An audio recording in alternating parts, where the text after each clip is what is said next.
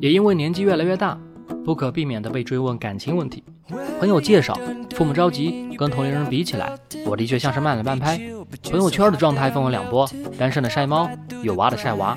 很多朋友的微信头像改成了自己的孩子，而我的微信头像还是那么的不着调。过去的几个月，我收到了好几封电子请柬，朋友们都逐渐的走进了婚姻的殿堂，也难怪我的爸妈会着急。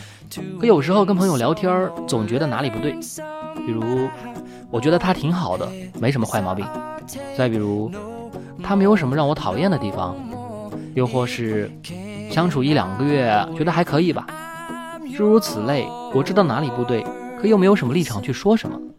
每个人都选择了自己的人生。只要他们觉得挺好，作为朋友支持就对喽。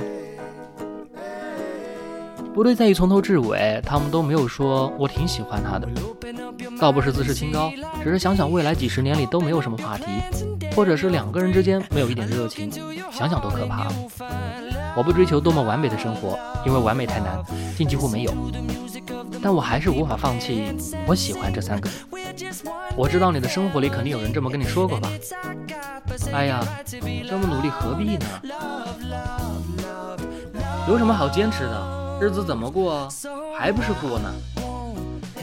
将就将就又不会死喽。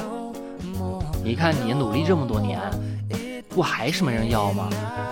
我跟你说啊，你看这个人性格也不错，蛮老实的，工作也挺稳定，有什么不好？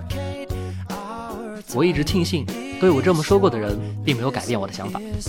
我遇到了很多很多很好的朋友，也做着自己喜欢的事情。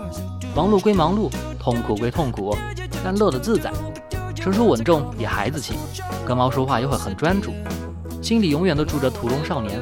跟世界大战三百回合，也不抱怨，只是擦擦汗水，说我们再来。我不知道自己能战斗多久，但这战斗感觉还不错。一个人一辈子，如果能选择一种人生，那一定要选择自己喜欢的。I'm yours.